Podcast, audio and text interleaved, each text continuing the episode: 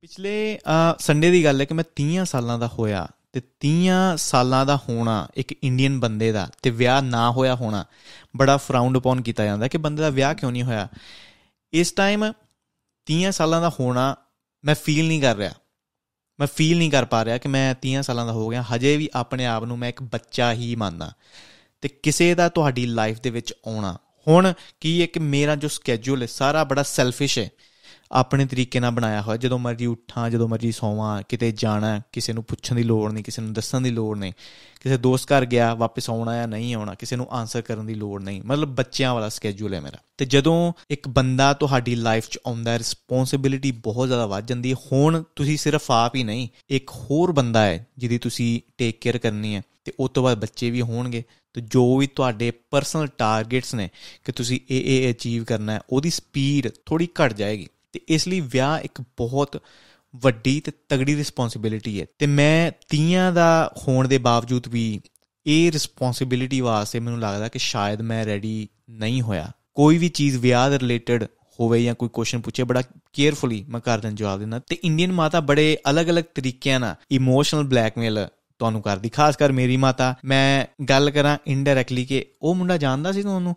ਉਹਦਾ ਵਿਆਹ ਹੋ ਗਿਆ। ਉਹ ਕੁੜੀ ਜਾਣਦਾ ਸੀ, ਤੂੰ ਉਹਦਾ ਵਿਆਹ ਹੋ ਗਿਆ ਤੇ ਜਿੰਨੀਆਂ ਵੀ ਐਗਜ਼ਾਮਪਲਾਂ ਮੈਨੂੰ ਦਿੱਤੀਆਂ ਜਾਂਦੀਆਂ ਨੇ 20 ਜਾਂ 22 ਸਾਲਾਂ ਦੇ ਉਹ ਨਿਆਣੇ ਹੁੰਦੇ ਨੇ। ਮੇਰੇ ਪਿੰਡ ਵੀ ਇੱਕ ਦੋ ਲਵ ਮੈਰਿਜਾਂ ਹੋਈਆਂ ਤੇ ਘਰਦਿਆਂ ਨੂੰ ਦੱਸਣਾ ਤੇ ਮੈਂ ਸੋਚਦਾ ਹੁੰਦਾ ਥੋੜਾ ਸੈਡ ਫੀਲ ਕਰਦਾ ਕਿ ਬੱਚਿਆਂ ਦਾ ਵਿਆਹ ਕਰ ਦੇਣਾ 20 22 ਸਾਲਾਂ ਦੇ ਬੱਚਿਆਂ ਦਾ ਵਿਆਹ ਕਰ ਦੇਣਾ, ਇਹ ਕਿੰਨੀ ਕਿ ਸਿਆਣਪ ਹੈ। ਹੁਣ ਇੱਕ ਵੀਲੌਗ ਵੀ ਹੈ ਜੋ ਦੋ ਬੱਚਿਆਂ ਨੇ ਵਿਆਹ ਕਰਾਇਆ, ਉਹ ਵੀਲੌਗ ਕਰਦੇ ਨੇ। ਆਈ ਥਿੰਕ ਉਹ 9ਵੀਂ 10ਵੀਂ ਦੇ ਹੋਣਗੇ। ਤੇ ਜਿਸ ਹਿਸਾਬ ਨਾਲ ਉਹ ਮੈਰਿਜ ਨੂੰ ਪ੍ਰੋਜੈਕਟ ਕਰ ਰਹੇ ਨੇ, ਉਹ ਬਹੁਤ ਆਡੀਅנס ਨੂੰ ਆਪਣੇ ਵੱਲ ਅਟਰੈਕਟ ਕਰ ਰਹੇ ਨੇ ਨਵੇਂ ਬੱਚਿਆਂ ਨੂੰ ਕਿ ਸ਼ਾਇਦ ਵਿਆਹ ਤੋਂ ਬਾਅਦ ਲਾਈਫ ਇੰਨੀ ਹੀ ਔਸਮ ਹੋਏਗੀ, ਇੰਨੇ ਜ਼ਿਆਦਾ ਸਾਨੂੰ ਗਿਫਟ ਮਿਲਦੇ ਰਹਿਣਗੇ। ਬਟ ਲਾਈਫ ਇਦਾਂ ਨਹੀਂ ਹੁੰਦੀ। ਲਾਈਫ ਦੇ ਵਿੱਚ ਬਹੁਤ ਜ਼ਿਆਦਾ ਚੈਲੰਜਸ ਹੁੰਦੇ ਨੇ। ਤੇ ਮੈਂ ਸੈਡ ਇਸ ਲਈ ਫੀਲ ਕਰਦਾ ਕਿ kids are not supposed to get married they are kids ਠੀਕ ਹੈ ਬੱਚਿਆਂ ਦੇ ਉੱਤੇ ਇਹ ਰਿਸਪੌਂਸਿਬਿਲਿਟੀ ਪਾ ਦੇਣਾ ਜਿੰਨਾ ਕੋ ਲਾਈਫ ਦਾ ਕੋਈ ਐਕਸਪੀਰੀਅੰਸ ਨਹੀਂ ਜਿਨ੍ਹਾਂ ਨੇ ਲਾਈਫ ਦੇ ਵਿੱਚ ਕੋਈ ਚੈਲੰਜ ਨਹੀਂ ਦੇਖਿਆ ਕੋਈ ਜੌਬ ਹੰਟ ਨਹੀਂ ਕੀਤੀ ਬਾਹਰ ਜਾ ਕੇ ਸੈਟਲ ਨਹੀਂ ਹੋਏ ਖੁਦ ਚੋਂ ਬਾਹਰ ਨਹੀਂ ਨਿਕਲੇ ਉਹਨਾਂ ਬੱਚਿਆਂ ਦੇ ਉੱਤੇ ਇੰਨੀ ਤਗੜੀ ਰਿਸਪੌਂਸਿਬਿਲਿਟੀ ਪਾ ਦੇਣੀ ਵਿਆਹ ਦੀ ਜਿਹਦੇ ਵਿੱਚ ਬਹੁਤ ਜ਼ਿਆਦਾ ਪ੍ਰੈਸ਼ਰ ਬਹੁਤ ਜ਼ਿਆਦਾ ਕਮਿਟਮੈਂਟ ਲੱਗਦੀ ਹੈ ਉਹ ਸਹੀ ਨਹੀਂ ਲੱਗਦੀ ਤੇ ਮੈਂ ਇਹ ਚੀਜ਼ ਨੂੰ ਕਨਸੀਵ ਨਹੀਂ ਕਰ ਪਾਉਂਦਾ ਕਿ ਉਹਨਾਂ ਦੇ ਘਰਦਿਆਂ ਨੇ ਅਗਰੀ ਕੀਤਾ ਕਿ ਚਲੋ ਬੱਚਿਆਂ ਦਾ ਵਿਆਹ ਕਰਵਾ ਦਿਓ। ਤੇ ਕੁਝ ਘਰ ਦੇ ਕਹਿੰਦੇ ਨੇ ਕਿ ਸਾਡੇ ਬੱਚੇ ਬੜਾ ਪ੍ਰੈਸ਼ਰ ਕਰਦੇ ਨੇ ਸਾਨੂੰ ਕਿ ਉਹਨਾਂ ਦਾ ਵਿਆਹ ਹੋ ਜਾਏ। ਤੇ 19 20 21 ਸਾਲਾਂ ਦੇ ਵਿੱਚ ਬੱਚਿਆਂ ਦੀ ਅਟੈਂਸ਼ਨ ਸਿਰਫ ਹੁੰਦੀ ਏ ਆਪੋਜ਼ਿਟ ਸੈਕਸ ਦੇ ਉੱਤੇ। ਮੁੰਡਾ ਸਿਰਫ ਕੁੜੀ ਵੱਲ ਧਿਆਨ ਰੱਖਦਾ ਤੇ ਕੁੜੀ ਮੁੰਡੇ ਵੱਲ ਧਿਆਨ ਰੱਖਦੀ, ਹੋਰ ਚੀਜ਼ ਵੱਲ ਧਿਆਨ ਨਹੀਂ ਹੁੰਦਾ ਤੇ ਇਹ ਉਮਰ ਇਦਾਂ ਦੀ ਹੀ ਹੁੰਦੀ ਹੈ। Right you are just horny as fuck ਤੇ ਇਸ ਸਿਚੁਏਸ਼ਨ ਨੂੰ ਲੈ ਕੇ ਇਸ ਸਿਚੁਏਸ਼ਨ ਨੂੰ ਦੇਖ ਕੇ ਘਰ ਦੇ ਕਹਿੰਦੇ ਨੇ ਕਿ ਚਲੋ ਉਦਾਂ ਸਾਡੇ ਬੱਚੇ ਵਿਗੜ ਜਾਣਗੇ, ਇਹਨਾਂ ਦਾ ਵਿਆਹ ਕਰਵਾ ਦਿੱਤਾ ਜਾਵੇ। ਬਟ ਨਹੀਂ kids are supposed to make mistakes but ਇਹ ਚੀਜ਼ ਦੇਖ ਕੇ ਉਹਨਾਂ ਦਾ ਵਿਆਹ ਕਰਵਾ ਦੇਣਾ, ਕਿਉਂਕਿ ਆਪਣੇ ਡੇਟਿੰਗ ਕਲਚਰ ਨਹੀਂ ਹੈ ਰਾਈਟ ਆਪਾਂ ਡੇਟ ਨਹੀਂ ਕਰ ਸਕਦੇ ਸਿੱਧਾ ਵਿਆਹ ਹੀ ਹੁੰਦਾ। ਬਟ ਇਹ ਛੋਟੇ ਜੇ ਪੀਰੀਅਡ ਨੂੰ ਲੈ ਕੇ, ਉਹਨਾਂ ਦੀ ਇੱਜ਼ਤ ਨੂੰ ਲੈ ਕੇ ਉਹਨਾਂ ਦਾ ਵਿਆਹ ਕਰਵਾ ਦੇਣਾ, ਇਹ ਇਹ ਸਹੀ ਨਹੀਂ। ਜਦੋਂ ਮੈਂ ਸਕੂਲੇ ਸੀ ਨਾ, ਤੇ ਸਕੂਲ 'ਚ ਇੱਕ ਕੁੜੀ ਬੜੀ ਪਸੰਦ ਸੀ ਮੈਨੂੰ। ਤੇ ਮੈਨੂੰ ਇਹੀ ਹਮੇਸ਼ਾ ਮੈਂ ਕਹਿੰਦੇ ਰਹਿਣਾ, ਹਾਏ, ਇਹ ਬਸ ਵਿਆਹ ਵਾਸਤੇ ਹਾਂ, ਕਰ ਦਵੇ ਕਰ ਦਵੇ, ਬਸ ਕਰ ਦਵੇ। ਬਟ ਹੁਣ ਮੈਂ ਦੇਖਦਾ ਮੇਰੀ ਲਾਈਫ ਇੰਨੀ ਔਸਮ ਹੈ ਨਾ, ਜੇ ਉਸ ਟਾਈਮ ਮੇਰਾ ਵਿਆਹ ਹੋ ਜਾਂਦਾ, ਉਹ ਰਿਸਪੌਂਸਿਬਿਲਟੀ ਮੇਰੇ ਤੇ ਪੈ ਜਾਂਦੀ, ਤੇ ਸ਼ਾਇਦ ਜੋ ਮੈਂ ਆਪਣੀ ਲਾਈਫ 'ਚ ਇੰਨੀਆਂ ਔਸਮ ਚੀਜ਼ਾਂ ਕਰ ਰਿਹਾ, ਸ਼ਾਇਦ ਮੈਂ ਨਹੀਂ ਕਰ ਪਾਂਦਾ ਹੁਣ ਲਾਈਫ ਨੂੰ ਮੈਂ ਇੰਜੋਏ ਨਹੀਂ ਕਰ ਪਾਂਦਾ ਬਟ ਅੱਜ ਦਾ ਜੋ ਮੇਨ ਮੁੱਦਾ ਹੈ, ਹੁਣ ਮੈਂ ਉੱਤੇ ਆਉਣਾ ਜੋ ਆਇਲਸ ਵਾਲੀਆਂ ਮੈਰਿਜਸ ਨੇ ਠੀਕ ਹੈ, ਇਹ ਮੁੱਦਾ ਬਹੁਤ ਭਖਿਆ ਉਹ ਸੁਸਾਈਡ ਤੋਂ ਬਾਅਦ। ਉੱਤੇ ਮੈਂ ਗੱਲ ਕਰਾਂ, ਇਹ ਚ ਮੈਂ ਤਿੰਨ ਸਿਚੁਏਸ਼ਨਾਂ ਦੇਖਦਾ, ਇੱਕ ਜੋ ਇੱਕ ਜੈਨੂਇਨ ਕਪਲ ਵਿਆਹ ਤੋਂ ਬਾਅਦ ਉਹ ਨਾਲ ਰਹਿੰਦੇ ਨੇ, ਤੇ ਸੋਚਦੇ ਨੇ ਕੁਝ ਹੁਣ ਨਵਾਂ ਕੀਤਾ ਜਾਵੇ, ਤੇ ਉਹ ਡਿਸਾਈਡ ਕਰਦੇ ਚਲੋ ਬਾਹਰ ਚੱਲਦੇ ਆ ਠੀਕ ਹੈ, ਜਿੱਥੇ ਕੁੜੀ ਕਹਿੰਦੀ ਹੈ ਕਿ ਚਲੋ ਮੈਂ ਪੜ੍ਹਦੀ ਆ ਤੁਸੀਂ ਮੇਰੇ ਨਾਲ ਆਓ ਤੇ ਤੁਸੀਂ ਕੰਮ ਕਰਦੇ ਰਹੋ ਤੇ ਮੈਨੂੰ ਪੈਸੇ ਦੀ ਜੋ ਥੋੜ ਹੈ, ਉਹ ਨਹੀਂ ਹੋਏਗੀ ਤੇ ਮੇਰੀ ਪ੍ਰੋਟੈਕਸ਼ਨ ਵੀ ਹੋ ਜਾਏਗੀ। ਇਹ ਪਹਿਲਾ ਸਿਨੈਰੀਓ ਦੂਜਾ ਸਿਨੈਰੀਓ ਜਿਹਨੂੰ ਪਿਓਰ ਕੰਟਰੈਕਟ ਮੈਂ ਕਹਿ ਲਵਾਂ, ਕਿ ਮੁੰਡਾ ਸਾਰੀ ਉਮਰ ਪੜਿਆ ਲਿਖਿਆ ਨਹੀਂ ਅਵਾਰਾਗਰਦੀ ਕੀਤੀ, ਠੀਕ ਹੈ, ਗੇੜੀਆਂ ਛੇੜੀਆਂ ਮਾਰੀਆਂ। ਤੇ ਹੁਣ ਜਦੋਂ ਰਿਸਪੌਂਸਿਬਿਲਿਟੀ ਦੀ ਗੱਲ ਆਈ, ਉਦੋਂ ਕੈਰੀਅਰ ਵਾਸਤੇ ਕੁਝ ਬਣਾਇਆ ਹੀ ਨਹੀਂ, ਕਦੀ ਪੜਿਆ ਹੀ ਨਹੀਂ, ਠੀਕ ਹੈ। ਤੇ ਹੁਣ ਬਾਹਰ ਜਾਣ ਵਾਸਤੇ ਜਾਂ ਦੇ 2 ਨੰਬਰ ਜਾਂ ਆਈਲਟਸ ਵਾਲੀ ਕੁੜੀ ਨਾਲ ਮੈਰਿਜ ਤੇ ਉਹ ਲੱਭਦਾ ਹੈ ਕੁੜੀ ਆਈਲਟਸ ਵਾਲੀ ਤੇ ਕੁੜੀ ਵਾਲੇ ਲੱਭਦੇ ਨੇ ਪੈਸੇ ਵਾਲਾ ਮੁੰਡਾ।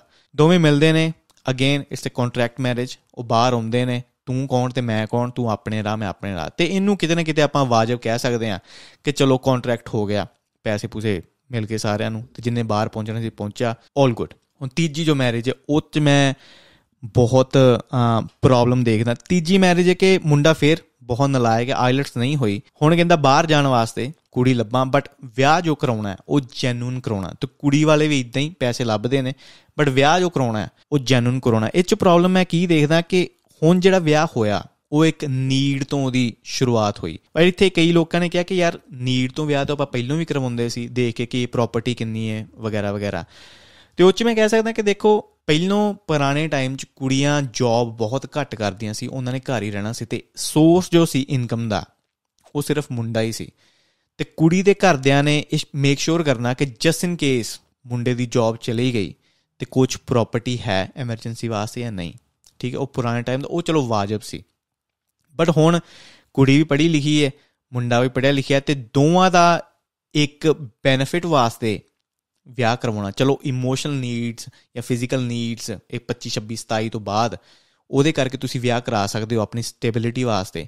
ਬਟ ਯੰਗ ਹੋ ਤੁਸੀਂ, ਇੱਕ ਨੀਡ ਨੂੰ ਲੈ ਕੇ ਵਿਆਹ ਕਰਵਾਉਣਾ, ਉਹਦੇ ਵਿੱਚ ਮੈਂ ਚੀਜ਼ ਸਹੀ ਨਹੀਂ ਮੰਨਦਾ, ਕਿਉਂਕਿ ਜੈਨੂਇਨ ਮੈਰਿਜ ਤੋਂ ਬਾਅਦ ਕੁੜੀ ਤੇ ਮੁੰਡਾ ਨਾਲ ਰਹਿਣਾ ਉਹਨਾਂ ਨੂੰ ਚਾਹੀਦਾ ਹਨੀਮੂਨ ਤੇ ਜਾਣਾ ਚਾਹੀਦਾ। ਬਟ ਇਹ ਜੋ ਮੈਰਿਜ ਹੁੰਦੀ ਹੈ, ਕੁੜੀ ਤੇ ਮੁੰਡਾ ਅਲੱਗ ਹੋ ਜਾਂਦੇ ਨੇ, ਭਾਵੇਂ ਜੈਨੂਇਨ ਹੀ ਹੈ ਮੈਰਿਜ ਤੇ ਜਦੋਂ ਤੁਸੀਂ ਯੰਗ ਹੋ 20 21 ਦੇ ਹੋ, ਜਿੱਦਾਂ ਮੈਂ ਕਿਹਾ ਕਿ you are horny as fuck ਤੇ ਜਦੋਂ ਤੁਸੀਂ ਸਪਲਿਟ ਹੋ ਗਏ, ਇੱਕ ਬਾਹਰ ਚਲਾ ਗਿਆ, ਤੇ ਇੱਕ ਬੰਦਾ ਘਰੇ ਰਹਿ ਗਿਆ ਬਾਇਓਲੋਜੀ ਹਮੇਸ਼ਾ ਜਿੱਤੇਗੀ। No matter what you do right biology ਹਮੇਸ਼ਾ ਜਿੱਤੇਗੀ ਹੀ ਜਿੱਤੇਗੀ। ਤੇ ਜਿਹੜਾ ਬੰਦਾ ਬਾਹਰ ਹੈ ਉਹ ਫੈਮਿਲੀ ਤੋਂ ਦੂਰ ਹੈ ਉਹ ਫਰੈਂਡਸ ਤੋਂ ਦੂਰ ਹੈ ਉਹ ਕਿੰਨੇ ਘੰਟੇ ਕੰਮ ਕਰ ਰਿਹਾ, ਉਹ ਸਟੱਡੀ ਕਰ ਰਿਹਾ ਪੈਸੇ ਵੀ ਇਕੱਠੇ ਕਰ ਰਿਹਾ, ਤੇ ਉਹਨੂੰ ਕਿਤੇ ਨਾ ਕਿਤੇ ਇਮੋਸ਼ਨਲ ਨੀਡ ਚਾਹੀਦੀ ਹੋਏਗੀ ਕਿਸੇ ਦੂਸਰੇ ਬੰਦੇ ਤੋਂ, ਭਾਵੇਂ ਉਹ ਕੁੜੀ ਹੋਵੇ, ਭਾਵੇਂ ਉਹ ਮੁੰਡਾ ਹੋਵੇ, ਫੋਨ ਤੇ ਉਹ ਗੱਲ ਨਹੀਂ ਬੰਦੀ ਤੇ ਜਿਹੜਾ ਇੰਡੀਆ ਹੈ ਬੰਦਾ, ਉਹ ਆਪਣੀ ਫੈਮਿਲੀ ਦੇ ਵਿੱਚ, ਉਹ ਬੜਾ ਕੰਫਰਟੇਬਲ ਹੈ, ਜ਼ਿਆਦਾ ਪ੍ਰੈਸ਼ਰ ਨਹੀਂ, ਤੇ ਉਹਦਾ ਧਿਆਨ ਸਿਰਫ ਹੁੰਦਾ ਹੈ ਬਾਹਰ ਪਾਰਟਨਰ ਤੇ, ਕਿਉਂਕਿ ਉਹ ਮਿਸ ਕਰ ਰਿਹਾ, ਜ਼ਿਆਦਾ ਕੰਮ ਕਰ ਨਹੀਂ ਇੰਡੀਆ ਦੇ ਵਿੱਚ। ਤੇ ਉਹ ਸਿਰਫ ਉਧਰ ਫੋਕਸ ਹੁੰਦਾ, ਤੇ ਇਸ ਲਈ ਇਹ ਸਿਚੁਏਸ਼ਨ ਜੋ ਹੋਈ ਕੈਨੇਡਾ ਦੇ ਵਿੱਚ, ਉਹਦੇ ਵਿੱਚ ਵੀ ਮੈਂ ਉਹੀ ਚੀਜ਼ ਦੇਖਦਾ। ਕਿ ਇੱਕ ਬੰਦਾ ਬਾਹਰ ਹੈ, ਬਿਲਕੁਲ ਬਿਜ਼ੀ ਹੈ, ਸ਼ਾਇਦ ਇਗਨੋਰ ਹੋ ਗਿਆ ਜਾਂ ਗੱਲ ਨਹੀਂ ਹੋਈ, ਤੇ ਇੱਕ ਬੰਦਾ ਇੰਡੀਆ ਹੈ ਜੋ ਕੋਸ਼ਿਸ਼ ਕਰ ਰਿਹਾ ਆਪਣੇ ਪਾਰਟਨਰ ਨਾਲ ਕਨੈਕਟ ਕਰਨ ਦੀ। ਤੇ ਜ਼ਿਆਦਾਤਰ ਸਿਚੁਏਸ਼ਨ ਜ਼ਿਆਦਾ ਪਤਾ ਨਹੀਂ ਕਿਸੇ ਨੂੰ, ਕਿਉਂਕਿ ਆਪਾਂ ਸਿਰਫ ਕਨਕਲੂਡ ਕਰ ਰਹੇ ਹਾਂ ਕੁਝ ਸਕਰੀਨਸ਼ਾਟ ਦੇਖ ਕੇ। ਸਕਰੀਨਸ਼ਾਟਸ ਦੇ ਵਿੱਚ ਜਦੋਂ ਆਪਾਂ ਮੈਸੇਜ ਕਰਦੇ ਹਾਂ, ਆਪਾਂ ਇਮੋਸ਼ਨਸ ਨਹੀਂ ਦੇਖ ਸਕਦੇ ਰਾਈਟ ਥੰਬਸ ਅਪ ਕੀਤਾ, ਗੁੱਸੇ ਨਾਲ ਕੀਤਾ ਮਜ਼ਾਕ ਨਾ ਕੀਤਾ, ਖੁਸ਼ੀ ਨਾ ਕੀਤਾ ਵੀ ਡੋਨਟ ਨੋ ਠੀਕ ਹੈ, ਬੰਦੇ ਦੇ ਇਮੋਸ਼ਨਸ ਕੀ ਸੀ ਪਿੱਛੇ ਤੇ ਉਹਨੂੰ ਕਿਸ ਤਰ੍ਹਾਂ ਰਿਸੀਵ ਕੀਤਾ ਗਿਆ? ਲਿਖੇ ਹੋਏ ਕਿਸੇ ਵੀ ਚੀਜ਼ 'ਚ ਆਪਾਂ ਇਮੋਸ਼ਨ ਨਹੀਂ ਪੜ ਸਕਦੇ ਤੇ ਇਸ ਲਈ ਕਨਕਲੂਡ ਕਰਨਾ ਸਿਰਫ ਸਕਰੀਨਸ਼ਾਟਸ ਤੋਂ, ਪੂਰੀ ਸਿਚੁਏਸ਼ਨ ਨੂੰ। ਇਹ ਵਾਜਬ ਨਹੀਂ ਤੇ ਇੱਥੇ ਸਿਰਫ ਮੈਂ ਇਹੀ ਦੇਖਦਾ ਕਿ ਦੋ ਬੱਚੇ ਆਪਣੇ ਤਰੀਕੇ ਨਾਲ, ਆਪਣੀ ਬੁੱਧੀ ਨਾਲ, ਇੱਕ 18 ਦਾ ਤੇ ਇੱਕ 20 ਦਾ 25 ਸਾਲਾਂ ਤੱਕ ਤੁਹਾਡਾ ਦਿਮਾਗ ਮੈਚੁਰ ਨਹੀਂ ਹੁੰਦਾ। ਸਾਇੰਸ ਵੀ ਕਹਿੰਦੀ ਹੈ। ਤੇ 18 ਤੇ 20 ਸਾਲ ਉਮਰ ਕੁਛ ਵੀ ਨਹੀਂ, ਬੱਚੇ। ਦੋ ਬੱਚੇ ਆਪਣੀ ਜੋ ਪ੍ਰੈਡਿਕਾਮੈਂਟ ਹੈ, ਆਪਣੀ ਸਿਚੁਏਸ਼ਨ ਨੂੰ ਹੈਂਡਲ ਕਰਨ ਦੀ ਕੋਸ਼ਿਸ਼ ਕਰ ਰਹੇ ਨੇ। ਤੇ ਮੈਂ ਹੁਣ ਵੀ ਕੋਸ਼ਿਸ਼ ਕਰ ਰਿਹਾ ਕਿ ਕੀ ਵਿਆਹ ਜੈਨੂਨ ਸੀ ਜਾਂ ਕੰਟਰੈਕਟ ਵਾਲਾ ਸੀ। ਜੇ ਕੰਟਰੈਕਟ ਵਾਲਾ ਸੀ, ਤੇ ਮੁੰਡੇ ਨਾਲ ਜੋ ਫੋਟੋਆਂ ਬਾਅਦ ਚੋਂ ਆਈਆਂ, ਉਹ ਮੈਟਰ ਵੀ ਨਹੀਂ ਕਰਦੀਆਂ। ਠੀਕ ਹੈ ਫੋਟੋ ਤੁਹਾਨੂੰ ਕੁਝ ਨਹੀਂ ਦੱਸਦੀ ਆਮ ਸੌਰੀ ਫੋਟੋ ਨਹੀਂ ਕਨਕਲੂਡ ਕਰਦੀ ਕਿ ਰਿਲੇਸ਼ਨਸ਼ਿਪ ਕੀ ਸੀ। ਤੇ ਸਿਰਫ ਇੱਕ ਸੁਸਾਈਡ ਹੀ ਕਿਉਂ ਲੱਗਾ ਇਹ ਸਿਚੁਏਸ਼ਨ ਦੇ ਉੱਤੇ ਜਾਂ ਪੂਰੀ ਜੋ ਸਿਚੁਏਸ਼ਨ ਬਣੀ ਹੋਈ ਹੈ ਆਇਲਸ ਦੇ ਵਿਆਹਾਂ ਦੀ, ਇੱਕ ਬੰਦੇ ਦੀ ਜਾਨ ਗਈ ਸੁਸਾਈਡ ਹੀ ਕਿਉਂ ਲੱਗਾ ਆਪਾਂ ਨੂੰ ਇਹਦੇ ਉੱਤੇ ਗੱਲ ਕਰਨ ਵਾਸਤੇ? ਕਿਤੇ ਨਾ ਕਿਤੇ ਹਰ ਬੰਦੇ ਨੇ ਇਹ ਸਿਚੁਏਸ਼ਨ ਦੇ ਵਿੱਚ ਕੰਟਰੀਬਿਊਸ਼ਨ ਕੀਤਾ ਹੋਇਆ, ਆਪਾਂ ਸੁਣਦੇ ਆ ਆਮ ਹੀ ਤੇ ਹਰੇਕ ਚੀਜ਼ ਨਾਰਮਲ ਹੈ ਆਪਣੇ ਵਾਸਤੇ। ਤੇ ਆਪਾਂ ਹੀਰੋ ਨਾ ਬਣੀਏ ਹੁਣ, ਹਰ ਚੀਜ਼ ਆਪਣੇ ਵਾਸਤੇ ਨਾਰਮਲ ਹੈ, ਆਪਾਂ ਹਮੇਸ਼ਾ ਸਿਸਟਮ ਨੂੰ ਕ੍ਰੈਕ ਕਰਨ ਦੇ ਵਿੱਚ ਲੱਗੇ ਹੋਏ ਆ ਕਿ ਸਿੱਧੇ ਤਰੀਕੇ ਨਾਲ ਨਾ ਜਾਈਏ ਸ਼ਾਰਟਕਟ ਲਈਏ। ਤੇ ਜਦੋਂ ਸ਼ਾਰਟਕਟ ਲੈਨੇ ਆ ਛੋਟੀਆਂ-ਛੋਟੀਆਂ ਚੀਜ਼ਾਂ ਕੰਟਰੀਬਿਊਟ ਕਰਕੇ ਆਪਾਂ ਵੱਡੀ ਸਿਚੁਏਸ਼ਨ ਬਣਾਉਂਦੇ ਆ ਇਹ ਜੁਗਾੜ ਲਾ ਲਾ ਕੇ ਆਪਾਂ ਅੱਜ ਇਸ ਸਿਚੁਏਸ਼ਨ ਦੇ ਉੱਤੇ ਪਹੁੰਚੇ ਆ ਸਿਰਫ ਇੱਕ ਬੰਦੇ ਦਾ ਕਸੂਰ ਨਹੀਂ। ਤੇ ਇੰਨੀ ਜ਼ਿਆਦਾ ਕੁੜੀ ਦੇ ਵਿਰੁੱਧ ਹੇਟ ਆਨਲਾਈਨ 18 ਸਾਲਾਂ ਦੀ ਬੱਚੀ, ਦਿਮਾਗ ਉਹਦਾ ਨਹੀਂ ਇਹਨਾਂ ਤੇ ਇੰਨੀ ਸਿਆਣੇ ਸਿਆਣੇ ਬਿਨਾ ਸੋਚੇ ਸਮਝੇ ਉਹ ਤੇ ਬੋਲ ਰਹੇ ਨੇ। ਤੇ ਇੱਥੇ ਮੁੰਡੇ ਅਡਲਟ ਮੁੰਡੇ, ਸਿਆਣੇ ਮੁੰਡੇ ਗੋਰੀ ਨਾਲ ਵਿਆਹ ਕਰਕੇ ਉਹਨਾਂ ਬੱਚੇ ਪੈਦਾ ਕਰਕੇ ਤੁਸੀਂ ਕਿਸੇ ਨਾ ਕਿਸੇ ਨੂੰ ਜਾਣਦੇ ਹੋਵੋਗੇ, ਆਪਣੇ ਰਿਸ਼ਤੇਦਾਰੀ ਜਾਂ ਆਪਣੇ ਫਰੈਂਡਸ ਦੇ ਵਿੱਚ, ਬਿਲਕੁਲ ਜਾਣਦੇ ਹੋਵੋਗੇ। ਇਹ ਵੀ ਚੀਜ਼ ਆਪਣੇ ਵਾਸਤੇ ਆਮ ਹੈ। ਵਿਆਹ ਕਰਕੇ, ਬੱਚੇ ਪੈਦਾ ਕਰਕੇ ਕੁੜੀਆਂ ਛੱਡ ਦਿੰਦੇ ਵਾਂਸ ਤੁਹਾਡੀ ਪੀਆਰ ਆ ਗਈ। ਪੀਆਰ ਤੇ ਵੀਜ਼ਾ ਆਪਣੇ ਲਈ ਇੰਨਾ ਜ਼ਿਆਦਾ ਮੈਟਰ ਕਰਦਾ ਕਿ ਆਪਾਂ ਕਿਸੇ ਦੀ ਲਾਈਫ ਦੀ ਵੀ ਪਰਵਾਹ ਨਹੀਂ ਕਰਦੇ। ਤੇ ਗੋਰੀਆਂ ਜਦੋਂ ਕਿਸੇ ਨਾਲ ਰਿਲੇਸ਼ਨਸ਼ਿਪ ਬਣਾਉਂਦੀਆਂ ਨਾ, ਉਹ ਬੜੀਆਂ ਜੈਨੂਨ ਹੁੰਦੀਆਂ, ਬੜੀਆਂ ਕਮਿਟਡ ਹੁੰਦੀਆਂ। ਬਟ ਆਪਣੇ ਜਿੱਦਾਂ ਫਿਰ ਕਹਾਂ ਕਿ ਪੀਆਰ ਆਪਣਾ ਜੋ ਟਾਰਗੇਟ ਹੈ, ਉਹ ਕੋਈ ਹੋਰ ਚੀਜ਼ ਹੈ, ਕਿਸੇ ਦੀ ਲਾਈਫ ਖਰਾਬ ਵੀ ਹੋਵੇ, ਉਹ ਆਪਾਂ ਨੂੰ ਫ਼ਰਕ ਨਹੀਂ ਪੈਂਦਾ। ਤੇ ਮੁੰਡਿਆਂ ਦੀਆਂ ਮਾਵਾਂ, ਉਹ ਸਪੈਸੀਫਿਕਲੀ ਕਹਿ ਰਹੀਆਂ ਹੁੰਦੀਆਂ ਕਿ ਚੱਲ ਤੂੰ ਪੀਆਰ ਲੈ ਲੈ ਉਸ ਤੋਂ ਬਾਅਦ ਤੂੰ ਕੁੜੀ ਨੂੰ ਛੱਡ ਦੀ ਕਿਉਂਕਿ ਸਾਡੇ ਕੋਲ ਅੰਗਰੇਜ਼ੀ ਨਹੀਂ ਬੋਲੀ ਜਾਣੀ। ਹਾਂ, ਉਹ ਕੁੜੀ ਕਿਸੇ ਦੀ ਧੀ ਨਹੀਂ, ਠੀਕ ਹੈ, ਉਹਦੇ ਬਾਰੇ ਉਹ ਸਿਰਫ ਇੱਕ ਥਿੰਗ ਹੈ, ਉਹ ਸਿਰਫ ਇੱਕ ਆਈਟਮ ਹੈ, ਇੱਕ ਯੂਨਿਟ ਹੈ ਤੁਹਾਡੇ ਵਾਸਤੇ, ਉਹ ਲਿਵਿੰਗ ਥਿੰਗ ਨਹੀਂ। ਠੀਕ ਹੈ, ਉਹਦੇ ਬਾਰੇ ਵੀ ਆਪਾਂ ਕੋਈ ਗੱਲ ਨਹੀਂ ਕਰਦੇ।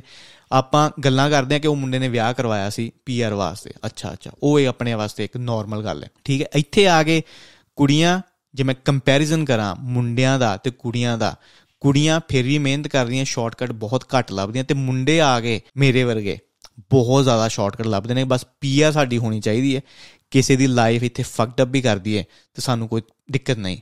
ਤੇ ਮੈਰਿਜ ਮੈਂ ਹਮੇਸ਼ਾ ਬੜਾ ਇਹਨੂੰ ਸੇਕ੍ਰੇਡ ਚੀਜ਼ ਮੰਨਿਆ ਕਿ ਬੜੀ ਪਿਓਰ ਚੀਜ਼ ਹੈ।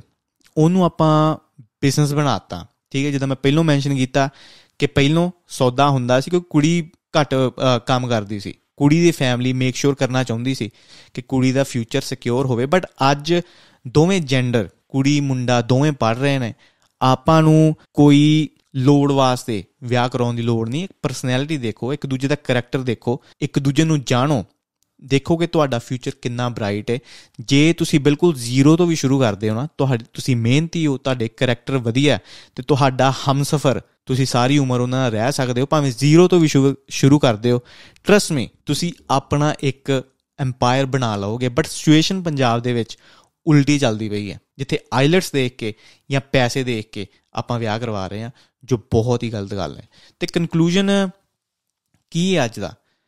ਪਹਿਲੋਂ ਤੇ parents kids are just kids ਠੀਕ ਹੈ? ਕਿਡਸ ਨੇ ਉਹਨਾਂ ਨੇ ਮਿਸਟੇਕਸ ਕਰਨੀਆਂ ਨੇ ਤੇ ਉਹਨਾਂ ਨੂੰ ਕਰਨ ਵੀ ਦਿਓ ਤਾਂ ਕਿ ਮਿਸਟੇਕ ਦੇ ਵਿੱਚੋਂ ਉਹ ਸਿੱਖਣ।